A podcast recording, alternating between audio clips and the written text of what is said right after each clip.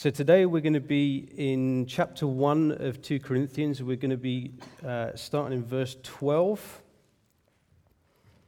going to the second verse of chapter 2. Now, brothers and sisters, when I entered into the ministry here at Servants Church, oh, maybe about three or four years ago now, John, is it? One of the things that happened was that all of my expectations of ministry were shattered in the first few months of being, uh, yeah, being a deacon and also being a pastor here. Um, when I was a younger Christian, I kind of had this rosy eyed idea of what it was to be in the ministry. I thought it was this kind of uh, epitome of, of Christianity um, that it was a really nice lifestyle. You prayed a lot, you did a few Bible studies. It was, it was great. I mean, ministry is great, but when I entered into it, I realized that actually it's really quite hard work. I realized that there's a weight and there's a responsibility that comes with ministry that really isn't anywhere else in the Christian life. I realized this when I became a deacon and a pastor. And the thing that I really saw was that one of the things that's really complex and really hard in ministry is the relationships that you have with people in the fellowship. And they're hard because you're, in a sense, joining two sinners together in a committed relationship that God has called you to. And when that happens, people get hurt. Wrong things get said, wrong things get done. And those relationships, they require a lot of patience, a lot of endurance, a lot of perseverance, a lot of love, grace, and mercy. Now, I bring this up about the difficulties of relationships in ministry because when you look into the historical background of this letter of 2 Corinthians, you see that Paul really had a lot of difficulties in the way he related to these believers. I mean, he really was a suffering pastor. And the reason why he had a lot of difficulties in the relationships he had with the Corinthian believers is because within that church there was a lot of rebellion, there was a lot of people opposing Paul's leadership. Uh, there were two main sources of that. One was probably the man who committed sexual immorality in 1 Corinthians 5. And the other group was a group of false teachers that Paul refers to later on in this book as false apostles. And when you know that, when you know that that was going on in the Corinthian church, you can see that one of the main themes of this book is that the Spirit wants to take Paul in his weakness and he wants to show the Spirit's strength in leading these people. And one of the main reasons why Paul wrote this letter, anointed by the Spirit, was to show that he really was a real credible leader. That he's bringing evidence in this book that actually he was called of God to be an apostle. He was set apart for the gospel of Jesus Christ, and he was given grace and apostleship to bring the obedience of faith in the Gentile nations. This is what he does in this letter. And the main theme of our message today is really Paul is going to begin to bring evidence of the fact that he is a real, credible leader of Jesus Christ's church. And we see him begin to do that in verse 12, where he says, For our boasting is this. And what we're going to see in this text is that what Paul writes are the things that he and his co workers had confidence in, they had glorification in these things because it showed that they were real, they were credible, they were appointed by Jesus to do this work. Now, Paul's main focus in our, in our message today is he wants to show how he and his co workers had a credible character, a credible character in the Lord. And if there's one thing that a real leader needs, brothers and sisters, in the church, it's a godly character. They need to be godly men. One of the things that concerns me about the church today is there's too much emphasis placed upon men's giftings and skill set. And they see that as being the main thing that sort of gives a man the credibility to be a leader. But actually, it's his character. That's the main thing. It's the thing that will bring longevity, it will bring consistency, it will bring stability to his ministry. It's the thing that will really bring fruitfulness in the end in the churches that that man or that group of men will lead. This is why in 1 Timothy chapter 3, when uh, Paul talks about the qualifications of being a pastor, he lists character traits more than he lists, lists gifts. It's a man's character that brings credibility to his ministry. There are many men who are put into ministry too quickly because they're good speakers or because they have a particular charismatic personality. But they haven't had years of training by the Lord, like Moses did in the desert for 40 years, to develop a godly character, to do the work that they're called to do. And so, Paul, in this message today, is wanting to show these believers look, I'm credible because of my character being godly. I'm more credible than the guys that are in your church because I may not be a good speaker, but I have a good character. And that should be enough evidence for you to show that what I'm writing to you is from God. What I'm writing to you is His revelation about Jesus Christ, your one and only Savior. And in saying this, brothers and sisters, I want to address two groups of people in this room today. And I want to exhort you in a couple of ways as we go through this message. The first group is those who feel that they're called to ministry, those that feel they're called to leadership. And I believe that there are some people in here who feel that calling in their hearts. And if you feel that, as we go through this message, I want you to ask yourself the question Are these character traits in my life? Are they there? I can guarantee you they won't be there perfectly because you're not perfect. But do you have the willingness to pray that you grow in them? Think about that as we go through this message. But the second group are, is everyone else who don't feel that they're called to leadership or to ministry. And what I'm going to give you today, brothers and sisters, is tools that you can use to know whether the leaders that are leading you are credible or not. To know whether me or John or Neil or Joe are really called by God. And that's important. It's important because there are many voices in the Christian church today that are trying to pull all of you in different directions. I mean, I went onto the internet this morning, and I wasn't going to share this, but I feel that I have to. And I went onto YouTube. And I, man, I like YouTube, but I don't like YouTube. Because there's a lot of stuff on there that really is quite confusing.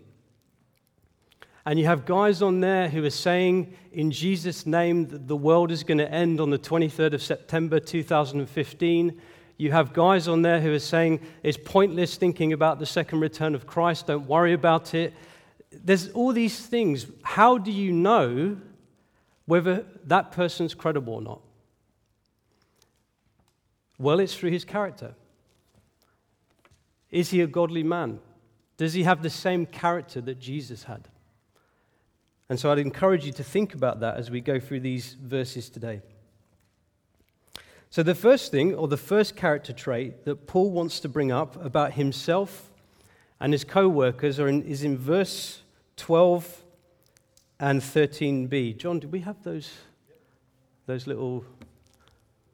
Do we actually have those A5 things or not? Okay, cool, good. So, you should be able to follow along.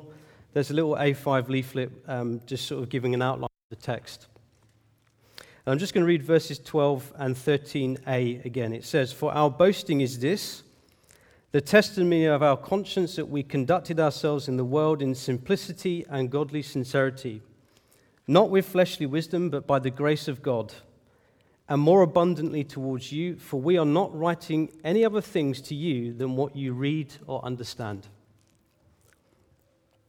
Now, what Paul's saying in these verses is he's basically saying that him and his co workers, they had the testimony in their conscience that their conduct in life, both to the world or to unbelievers, and also to the believers in Corinth, was a lifestyle of simplicity and godly sincerity.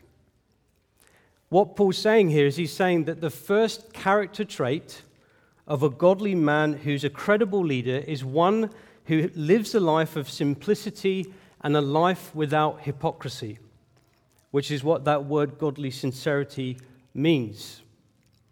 And so we have to ask ourselves what does a life of simplicity and a life without hypocrisy look like?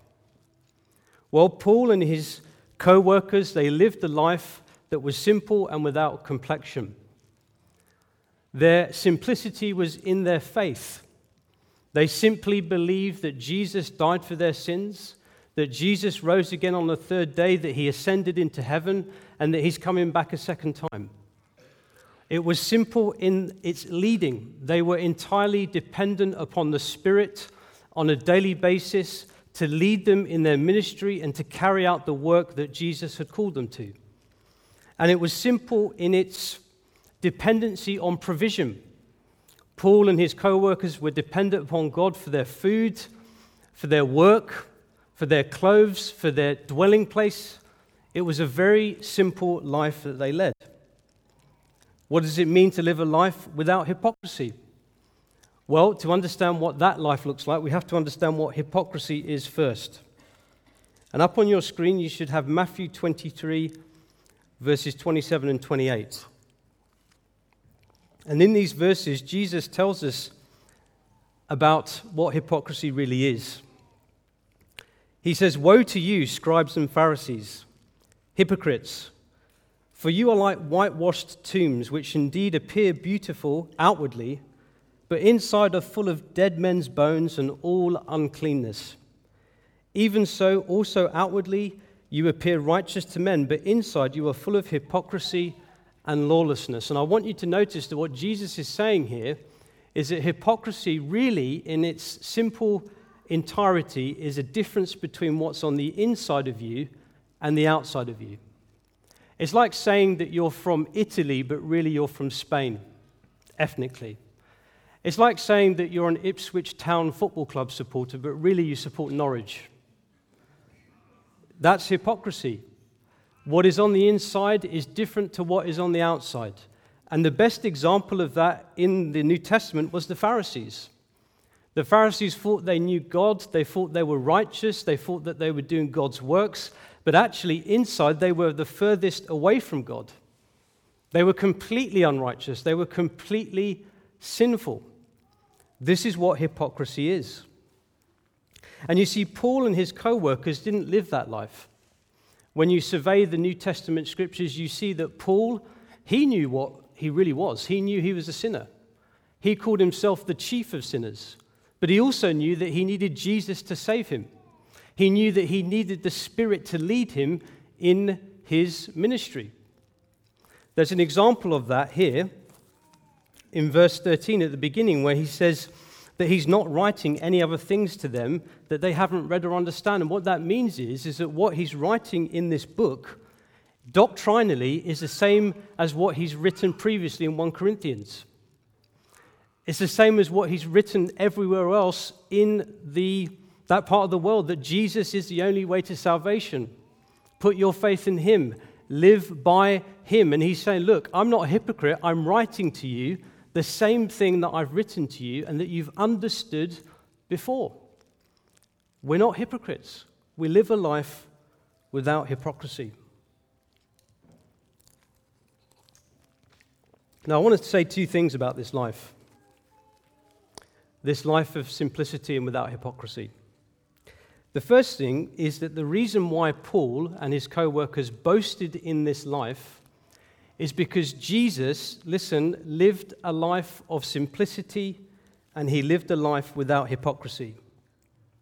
We see Jesus' simplicity in Matthew chapter 8, verse 20, where it says, And Jesus said to him, Foxes have holes and birds of the air have nests, but the Son of Man has nowhere to lay his head. And in this verse, obviously, Jesus is talking about the cost of discipleship, but it also shows the simplicity of his life. Jesus stayed where he was, he ate what was in front of him, and he put on the clothes that were given to him. He lived a life of simplicity. Jesus also lived a life without hypocrisy. I mean, that's obvious theologically because Jesus was God. He was without sin. He had the spirit of truth within him, and all he did was speak truth all the time. Jesus was the perfect example of a human being who portrayed perfectly outside of him what was inside of him in his words, in his actions, and in his deeds. Jesus was without hypocrisy. And you see, Paul and his co workers boasted in this because they're saying, look, surely credible leaders of Jesus' church should mirror the life of Jesus. Surely credible leaders should be those who live lives of simplicity and without hypocrisy. And he's saying, Look, this is the life we live. We are credible leaders. Why on earth are you listening to these false apostles? We've lived this life with you. So know that we are real. We are real leaders of Jesus' church. But the second thing I want to say about this life is we have to know, and this is really important, that as sinners, we have a tendency to live a life that is complex and is hypocritical. I mean, have you ever noticed that on a daily basis you overcomplicate your life? And you get to the end of the day and you think, why on earth did I do that? Why did I complicate things today? Have you ever noticed you saying things to other people and in your heart and mind you're saying, I don't actually really believe that? Have you ever noticed that? That you are just naturally hypocritical? That's because we are sinners. I mean, the best example of this is the original sinner, Satan. Do you remember when Satan tried to take over the throne of God? He was overcomplicating his existence when he tried that. I mean, if Satan actually was able to take over the throne of God, he wouldn't have been able to lead the universe because he's not God. Satan, in trying to do that, was a hypocrite because although he was saying that he could, and he took a third of the angels with him, in his heart, I believe that he probably knew he couldn't. And he was being a hypocrite. Why? Because he was a sinner. And that is the same with us. We have a tendency to be this way. Why do you think that Jesus said, time and time again, beware of the leaven of the Pharisees, which is what? hypocrisy. Because that's, that's the way we always go, oftentimes, every day. This is why Paul says in this verse, verse 12, that he didn't produce this life by fleshly wisdom, but by the grace of God. And I really want you to listen to me when I say this. You cannot live a life that reflects Jesus in your own strength. You cannot do it. It's only by the grace of God in your life, through the power of the Spirit, that you can live any way in following Jesus. And this is what God wants to do in our lives. He wants his children, particularly pastors, elders, deacons, to live this life, but he wants all of his children to live this life. Why? Well, because we live in a society that is getting more complicated and it's getting more hypocritical day by day. And trust me, I see the results of that in my GP surgery. People are getting more depressed, people are getting more hopeless, people are not happy, and I believe that's a direct result of society making things more complicated and there's more hypocrisy in society.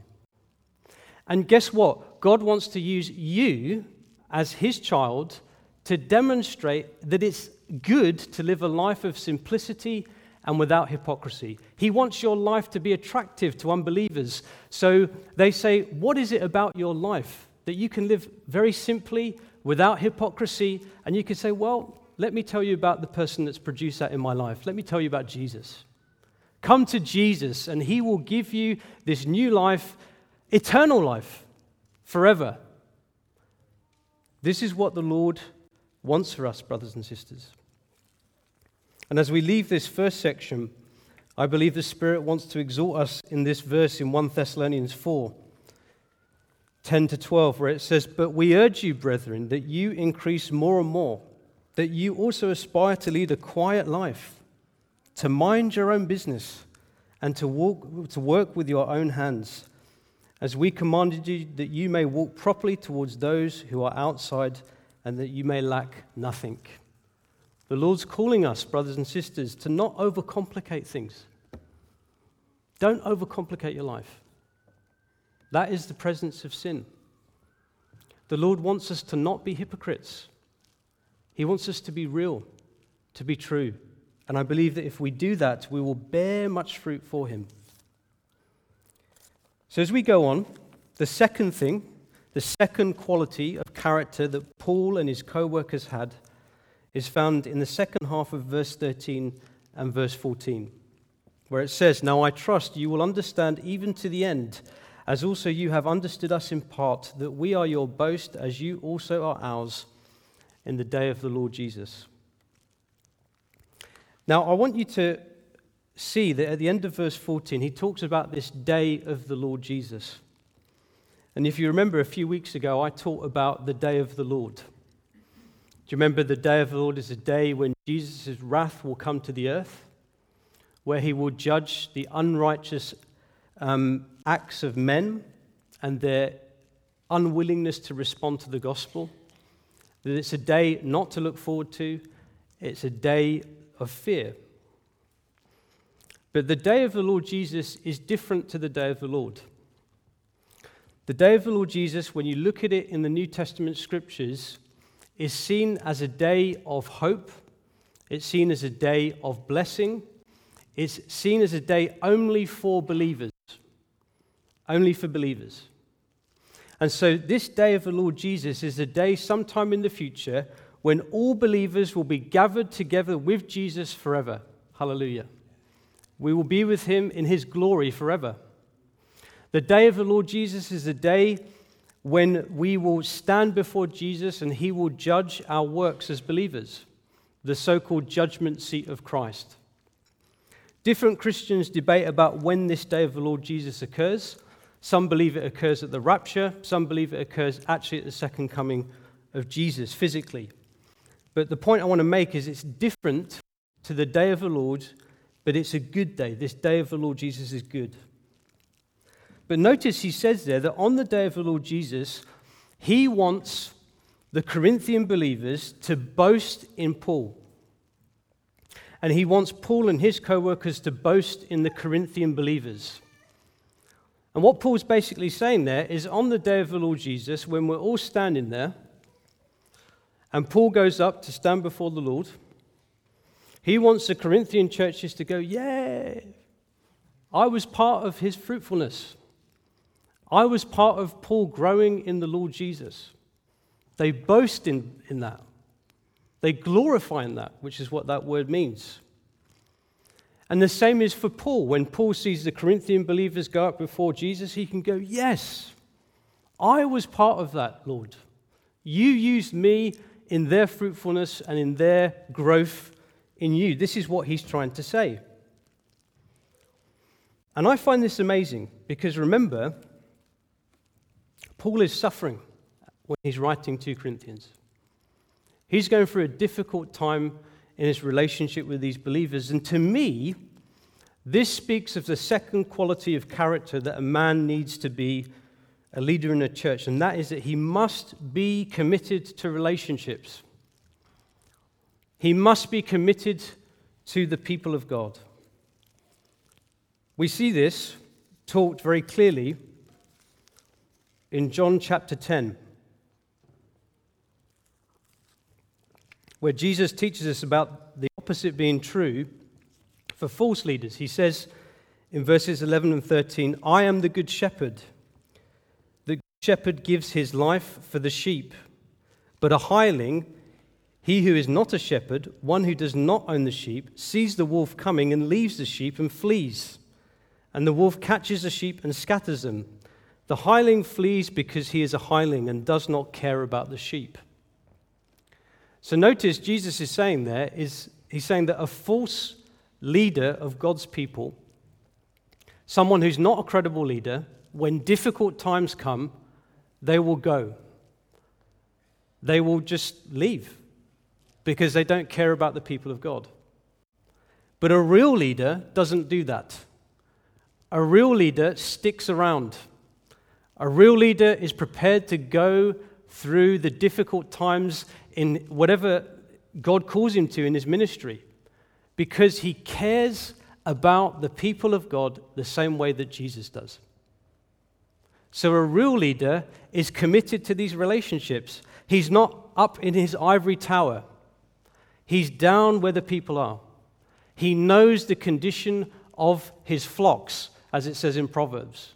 He knows their needs, he knows their difficulties, he knows the, the, the, the development that they are growing in the Lord in.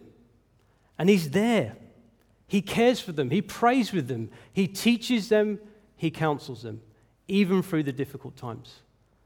And this is exemplified in Paul and his co workers. But I want you to notice that he doesn't just speak of here the commitment of the leader to the congregation. He also speaks of the commitment, listen, this is important, of the congregation to the leader. That the congregation is called to be committed relationally to the leaders of the church. You see this clearly written in Hebrews chapter 13, verse 17, where it says, Obey those who rule over you and be submissive, for they watch out for your souls as those who must give account. Let them do it with joy and not with grief, for that would be unprofitable for you. Now, if you're going to submit to someone and you're going to obey someone, you must be committed to them relationally. And I want you to know in here this morning that Jesus calls you, if you don't feel you're called to leadership, to be committed relationally to the leaders within the church. And do you know why that is? Well, it's because God wants to use you to grow the leaders in your church to become more like Jesus. And the reason why this is, is, brothers and sisters, and this is really important, is because John, myself, Joe, Neil, we're all sinners. We're not perfect. We sin every day. We still need to grow in the Lord Jesus Christ. And God wants to use you to help us to do that. And I want to ask you the question this morning Are you committed relationally to the leaders of this church? Or are you just waiting for us to make a mistake and then you'll go? Are you waiting for us to hurt you and then you'll be like, okay, I'm just going to go? Because I can guarantee you that we will make mistakes. We will make mistakes in leadership. We will make mistakes in teaching. We will make mistakes in our counseling and relationships with you. But that's because we're sinners. And because God wants to use those things, listen, to grow us, to become more like Jesus. It's this beautiful thing that is in the scriptures of the pastor the congregation or the leadership team in the congregation growing together like this. It's truly amazing. It's incredible. And God calls you to commit to that. But there's also something else I want to mention about this relational commitment because it's obvious, I think, that the pastor is called to be committed relationally to the congregation. And I think it's also obvious that the congregation should be committed to the leaders of the church relationally. But there's another commitment relationally we're called to, and that's to each other. And I want to demonstrate this to you by asking you to think about the person next to you. You don't have to look at them, you don't have to admire their clothes or whatever, but I just want you to think about them, and I want you to think about these scenarios. What if it went really bad in this church fellowship? Would you still be committed relationally to the person next to you? What if it gets really bad in our society? and persecution increases, would you still be committed relationally to the person next to you? What if there's bad things between you and the person next to you? Would you still be committed relationally to that person? Because that's what Jesus calls you to. He calls you to be committed to any brother or sister, no matter what. I mean, we see this very clearly in Colossians chapter 3, verses 12 and 13, where it says, Therefore, as the elect of God, holy and beloved, put on tender mercies, kindness, humility, meekness, long suffering, bearing with one another, and forgiving one another. If anyone has a complaint against another, even as Christ forgave you, so you also must do. It's a very high calling that we're called to relationally to each other. And why does Jesus call us to that? Well, it's because when we commit relationally to each other in this way, things begin to happen in our hearts. This was um, shown to me this week at church camp. And by the way, church camp was great. I really enjoyed it, and I'd encourage you to come next year if you didn't come.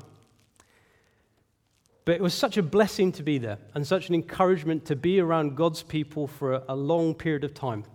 But do you know what else I found? I should say, me and Emma. We found that actually we're being convicted of bad attitudes. We have been shown actually how we are still very sinful. And Jesus, I believe, was using that commitment that we had to our church in that time to show me that actually, when we get together like that, God grows the people of God. I mean, I never forget something that Frankie said to me once. And I hope you don't mind me saying this, Frankie.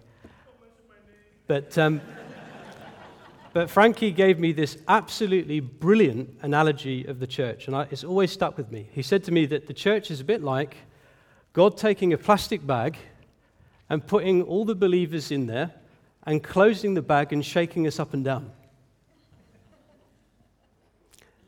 And you know, when we're committed relationally, we do bang against each other. Boom, boom, boom. I don't like that. I don't like that. I don't like, you know, all these things. But when we commit to forgive and to love in that reality, we mold each other to become more like Christ. And that's truly a great thing, brothers and sisters. Now, I'm the first one to know that relationships are difficult. If I'm being completely honest with you and transparent in the flesh, sometimes I'm very cynical about relationships. Sometimes I find relationships really quite difficult. And I think, how on earth, Lord, am I going to love people this way? How on earth am I going to be committed relationally to people this way? But I do believe that Paul brings something up in these verses that I think will free us from that kind of discouragement. And that is that, listen, these relationships are a process, they take time. When you first meet another believer, it's not going to be perfect straight away. Look at what he says. He talks about this thing or this doctrine that they understand, that they've understand it, understood it previously in part, and that they will until the end in verse 14. And what he's talking about there is the doctrine of relational commitment, because that's what is in the context here. He's saying that they have understood this doctrine in part in the relationship that he's had with them, but they're going to grow in it as they go on to the day of the Lord Jesus Christ. And this is what's going to happen with us as we relate to each other, as we you know, go to home groups, as we meet in each other's houses, God is going to encourage us to grow in relationships. And that's a real prayer for me um, for this fellowship. Because I believe, honestly, brothers and sisters, that as a fellowship, if we really want to grow and see what God wants to do through us and in us, we have to make the decision as individuals to commit relationally to the church. We need to see the core of the church grow. What I mean by that is people who come along on the Sundays knowing that actually servants' church is where God has called them to be for the long term, no matter what. Whether it's bad, whether it's good, whether it's average, whether it's mundane, this is the church that I'm called to. Because I believe if you have that in your heart, you are more likely to commit relationally to your brothers and sisters. So that's the second thing. A man who has credible leadership is a man who's committed to relationships. So moving on, as we get into this last section from verse 15 to the second verse of chapter 2, we're going to see the third and final quality of character that makes a man a credible leader in the church. And that quality is a man who's led by the Spirit of God. A man who's led by the Spirit. Now, the reason why Paul Paul's bringing this up is because we have to understand something specific about the historical background of Paul's movements to and from the Corinthian church, because you won't understand these verses without going into this in a bit more detail. When Paul wrote this letter, he had visited the Corinthian church twice. The first time was when he planted the church on his second missionary journey, which is discussed in Acts chapter 18. And the second time he visited the church was on his third missionary journey when he was based in Ephesus. And what happened was, was Paul wrote the letter of 1 Corinthians, answering some of the questions that the church had about church life. And he sent Timothy, uh, I think it was before the letter, to deal with some of these issues face to face with the church. And what happened was Timothy went back to Paul after the letter had been sent and after they'd read it. And he said, Paul, you know, they haven't really received this letter very well. They're not really listening to what you're saying in the letter. They haven't disciplined the guy who is committing the sexual immorality in 1 Corinthians 5. It's not really a good situation there. And Paul said, Right, okay, if that's the case, I'm going to go myself and I'm going to go and deal with the situation face to face with these guys. And so he set off from Ephesus and he went to Corinth with the intention to deal with these issues that were there. And after he had dealt with them, his intention was then to go north into Macedonia and to disciple some of the churches there. And then he wanted to go back to Corinth for a third time on his way to Judea to collect some money, money to go and give to the poor Jewish Christians in Israel. But unfortunately, what happened was when he went to Corinth the second time to deal with his issues face to face, something happened to Paul that gave him great sorrow, gave him great grief. And it's likely that the man who committed sexual immorality in the church stood up against Paul and insulted him publicly in front of the rest of the believers. And Paul left the church with great sorrow. He still went up to um, Macedonia. And then he decided when he was in Macedonia, I'm not going back a third time because he was too sorrowful. He had too much grief in his heart. And so he went back to Ephesus and he did not go back to Corinth. And what began to happen was that some of the false teachers, this, these false apostles, began to accuse Paul of not being led by the Spirit. That he was actually being led by his emotions, he was being led by the flesh, and actually he may even be led by the devil. They're accusing him of being potentially led by demons. And so, this is why Paul is bringing up this third quality of character, because he wants to deal with these accusations head on. And he does that, or he starts off to do that in verse 17, where he asks couple of questions. He says, Therefore, when I was planning this, did I do it lightly? Or the things I plan, do I plan according to the flesh, that with me there should be yes, yes, and no, no? And he's asking these questions. He's saying, Look, when I planned to come to you again, for a third time, did I do it with fickleness, which is what that word lightly means there? Where I make one decision there and then I change my mind. And then he's a bit more general in the second. Something wrong with my. Uh Anyway, we'll go acoustic. Um, generally, with his ministry, and he's basically saying, Look, when I plan things, do I do it by the sinful nature? And when he says, Do I do it so that it's yes, yes, and no, no, my belief is that he's making reference there to what Jesus said in the Gospels. When Jesus said, Don't swear by anything or don't make an oath, so that your yes is always yes and your no is always no, because if it's either or and it flits back and forth, then that's of the, of the devil. And he's bringing these accusations up because he really wants to get these guys to focus on this. This is really important because this still happens today.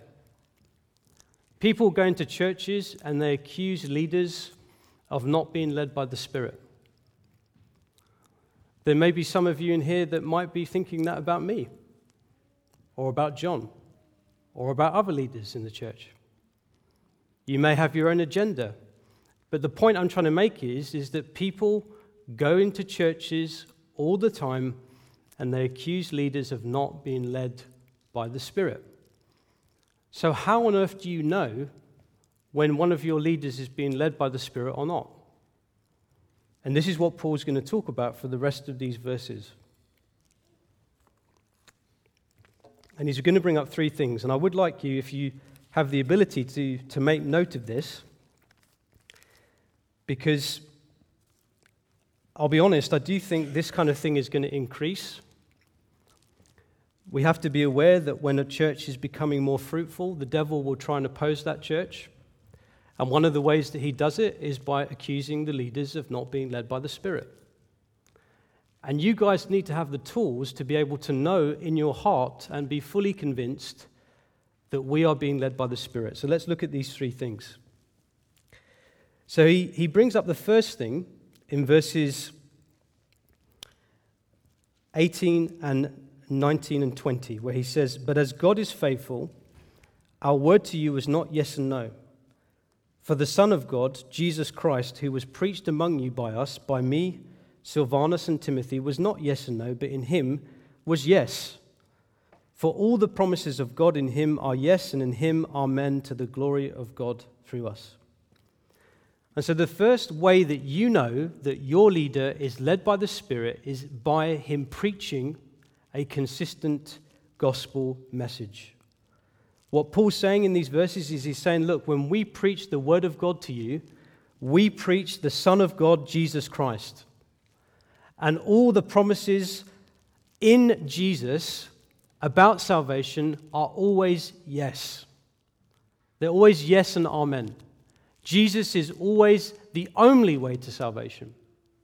And so these men, they always preached the message that said that Jesus was the Messiah, that he came to the earth as a man, that he was God, that he went to the cross to die for the sins of the world, that he rose again on the third day, that he ascended into heaven, and he's coming back one day to rule on this earth. That was the message that they preached all the time in every single church that they went to, in every single region that they went to.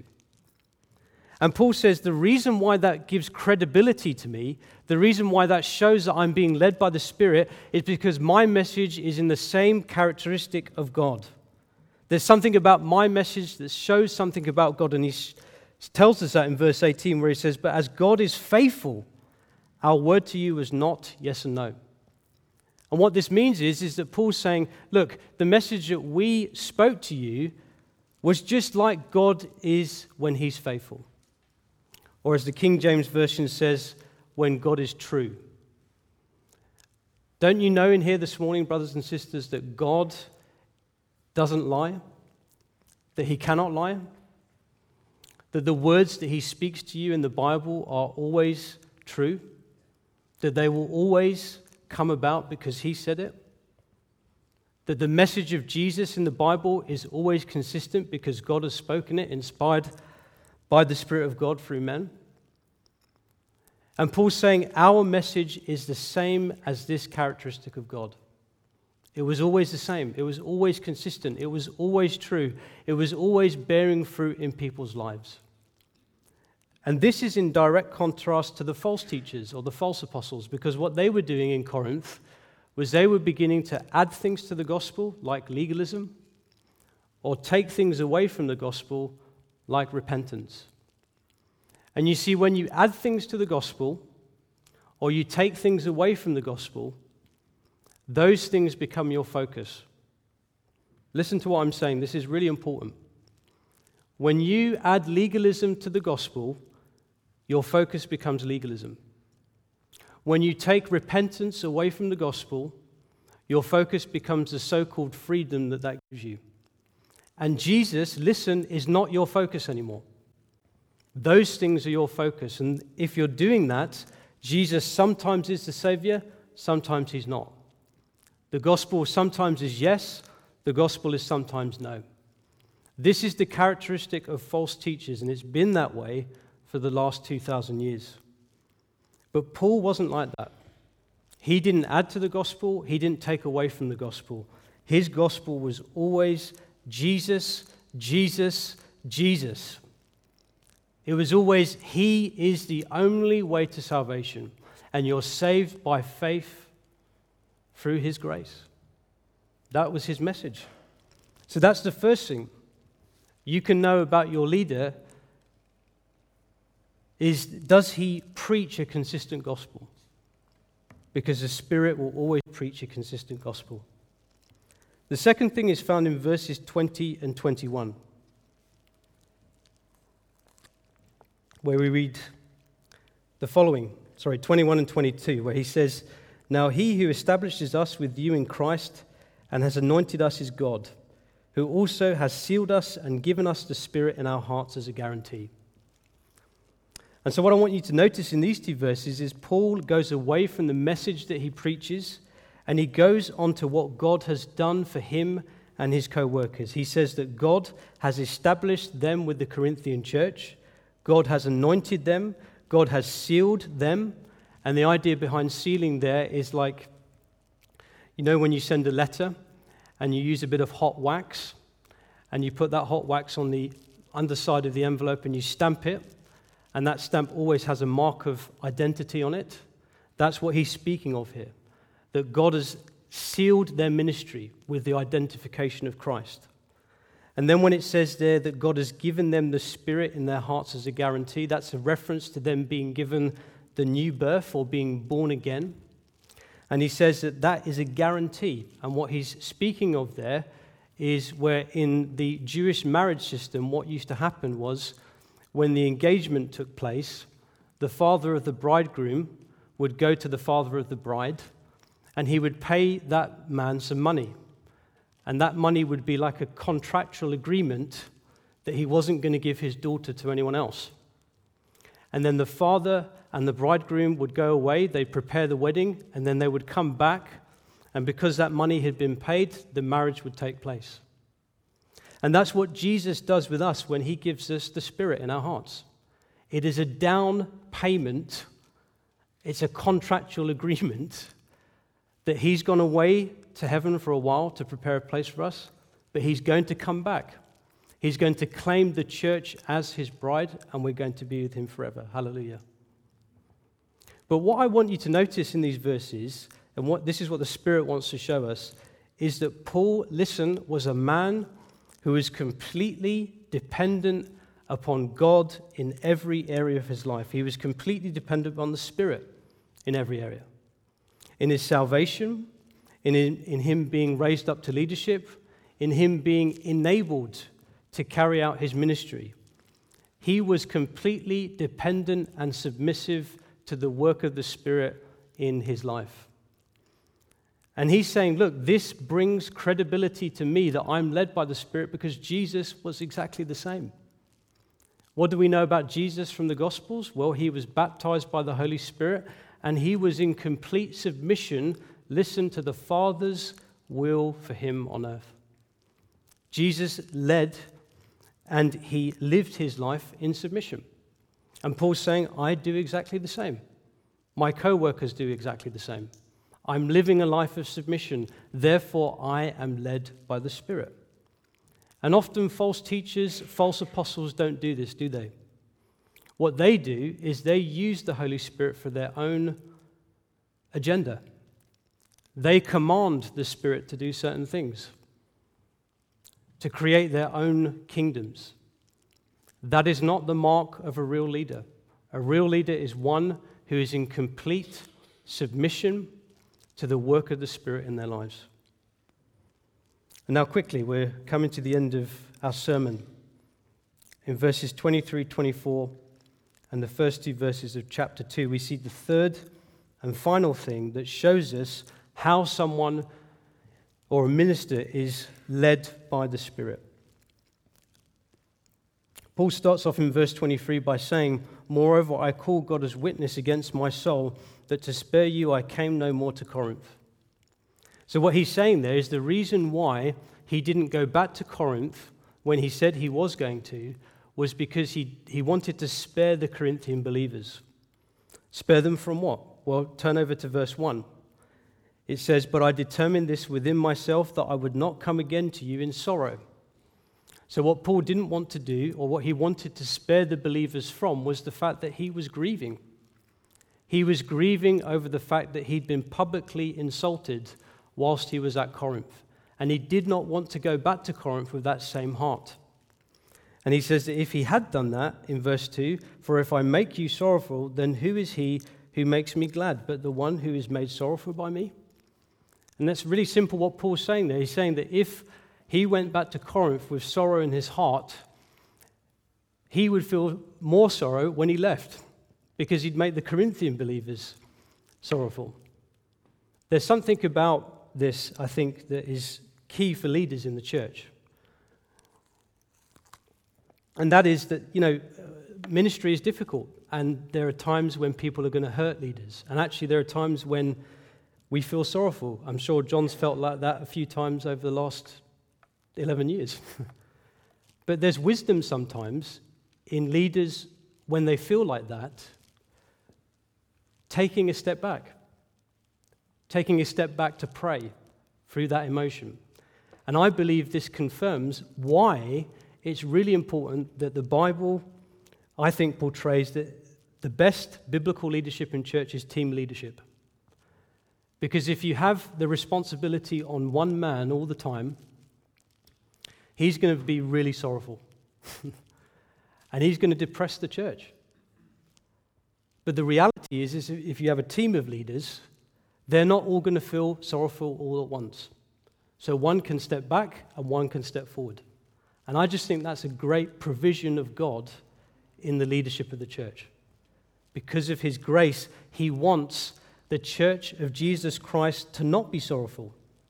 And we see that what really marks a real credible leader who's been led by the Spirit is back in verse 24 of chapter 1, where it says that Paul and his fellow workers were workers for the joy of the Corinthian church. And so, this is the third and final way that you know that your leader is being led by the Spirit, and that it is that his goal is for you to grow in the joy of the Lord. He doesn't want you to grow in sorrow, He wants you to grow in joy. He wants you to grow in an appreciation of just how much Jesus Christ has done for you, and for you to rejoice in that always. It's not His goal to depress you, to drag you down. A real leader, a real minister who's been led by the Spirit, his goal is to lift you up. When you're feeling down, he will come to you anointed by the Spirit, and bring you back to Jesus. Bring you back to the joy of the Lord. Now, the joy of the Lord, when I say that word or that phrase, will bring up lots of different emotions in you guys. It will bring up lots of definitions of joy in your heart. And I want to just spend a few minutes thinking about what the joy is here that Paul is talking about, because I think it's really, really important that we get our heads around this. The word for joy there is chara in the Greek. And its definition, really, it should be up on the screen, is an emotion of great delight or happiness caused by something exceptionally good. That is what joy is. And when you look at the doctrine of joy in the New Testament, you see something really important that joy belongs to Jesus. That joy is possessed by Jesus. He is the, you could say, the originator of joy.